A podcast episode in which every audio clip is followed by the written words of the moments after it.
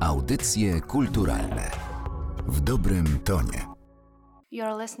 Słuchają Państwo audycji kulturalnych podcastu Narodowego Centrum Kultury, a dziś moim gościem jest Robert Kruzik, czeski dyrygent, który wystąpi w najbliższą sobotę w Warszawie podczas festiwalu Eufonie. Dzień dobry, jakie są Pana odczucia świeżo po próbie? Dzień dobry. Bardzo dobre, bo zarówno chór Filharmonii Narodowej, jak i orkiestra Sinfonia Warszawia były bardzo dobrze przygotowane do pierwszej próby i nie mogę się doczekać kolejnej.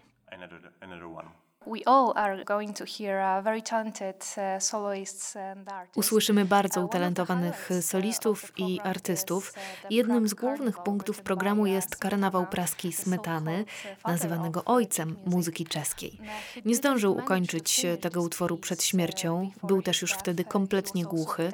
Przypuszczam, że jest to również bardzo ważne dzieło dla pana jako Czecha.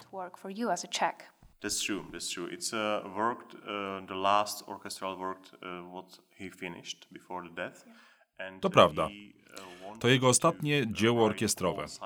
Chciał napisać cały cykl, a to miała być jego pierwsza część.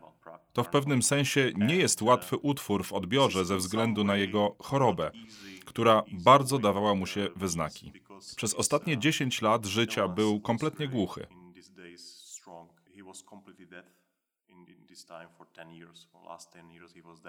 Napisał wiele oper, będąc w tym stanie.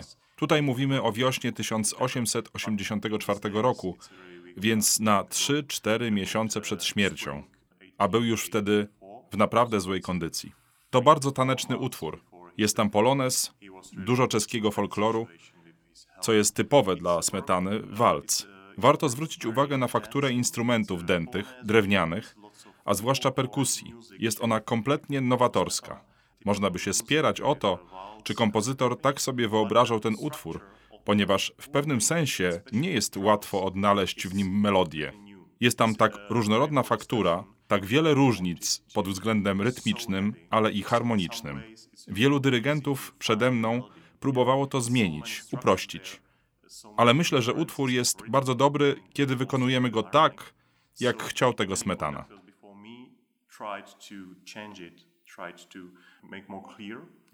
But I think uh, this work is really strong when we are playing like Smetana wanted. After that, we are going to hear uh, preludes by uh, Hungarian composer Ferenc Liszt. Następnie usłyszymy preludia węgierskiego kompozytora Ferenca Lista.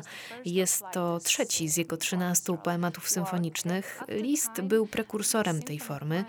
Wówczas zdania na temat poematów y, symfonicznych były podzielone, ale z drugiej strony znany jest nam też fenomen listomanii.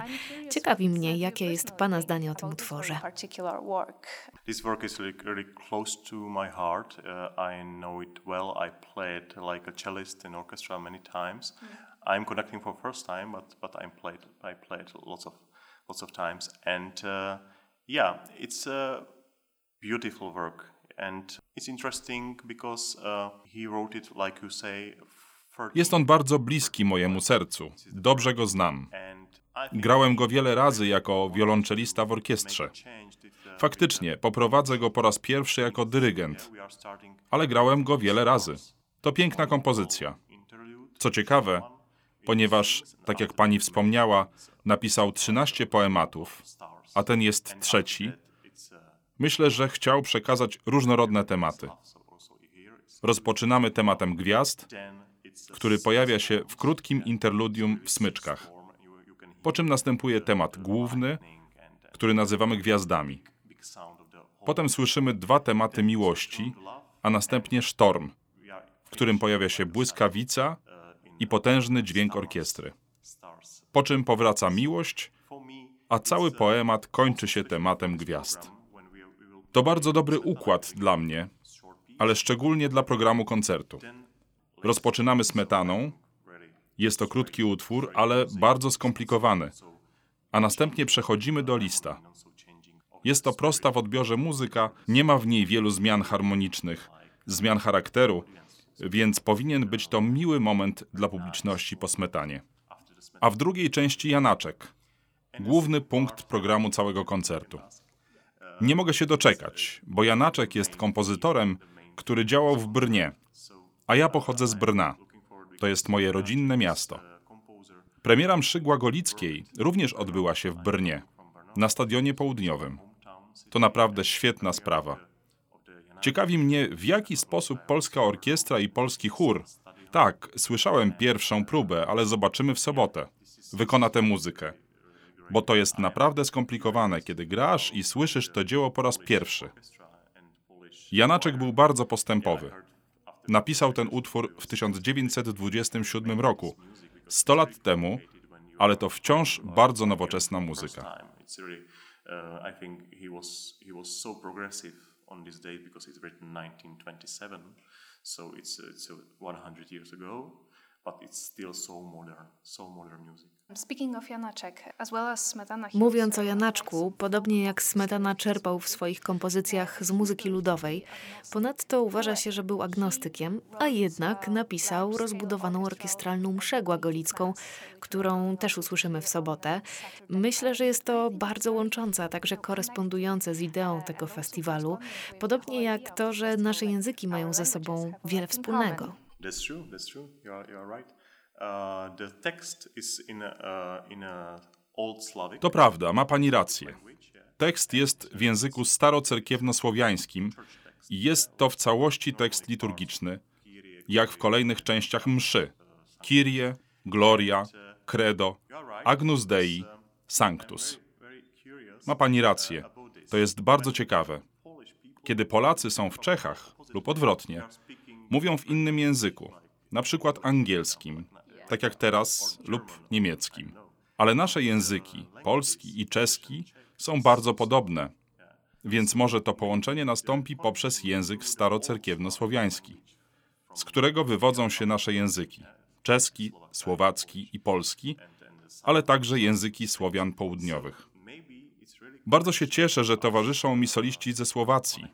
To znowu inny język, może nawet bardziej zbliżony do polskiego. To będzie przyjemność spotkać ich ponownie. Andrea Dankowa, Jarmila Balażowa, Tomasz Juchas i Józef Benci. To naprawdę wspaniali śpiewacy. Utwór przewiduje również obszerne solo organów, które wykona Laszlo Fasang. Tak, to będzie duża przyjemność. And also in a glagolitic mass, it's a, it's a big organ solo it will be played by Laszlo Fasang. So uh, it will be pleasure. Uh, Czytałam, że Leosz Janaczek uważał swoją mszę za hołd kulturze słowiańskiej. Um, Zastanawiam się, który z tych utworów jest dla pana jako dyrygenta największym wyzwaniem. Definitely, definitely Janaczek. Yeah, definitely Janaczek, because I did it before. I did also the first version of this mass. Zdecydowanie Janaczek. Dyrygowałem już tym utworem również pierwszą wersją, tak zwaną wersją z pierwszej ręki. Miałem kontakt z tą muzyką przez ostatnie dwa miesiące w Brnie, podczas festiwalu Janaczek w Brnie. Pracowaliśmy nad nią razem z moim kolegą Jakubem Chruszą. Pierwsza wersja jest zupełnie inna. Przykładowo, pierwsza wersja rozpoczyna się introdukcją, a cały takt wypełnia septola. Siedem nut na jednej mierze taktu.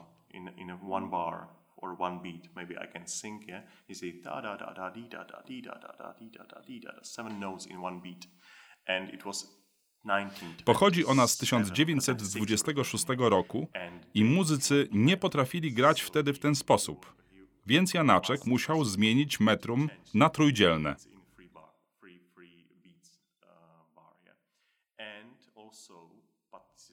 Pierwszej wersji jest trzech kotlistów. Obsada jest wręcz malerowska. Druga wersja pozbawiona jest tego elementu, jest bardziej kameralna, ale myślę, że druga wersja, czyli ta, którą usłyszymy w sobotę, jest kompletna. Pierwsza z kolei nie jest. Jest w niej wiele pytań dotyczących budowy utworu, dynamiki, równowagi między partiami. Także dla solistów pierwsza wersja jest naprawdę krótka to tylko jedno słowo u jednego śpiewaka, dwa u kolejnego i tak dalej. W drugiej wersji frazy są dłuższe, pełniejsze.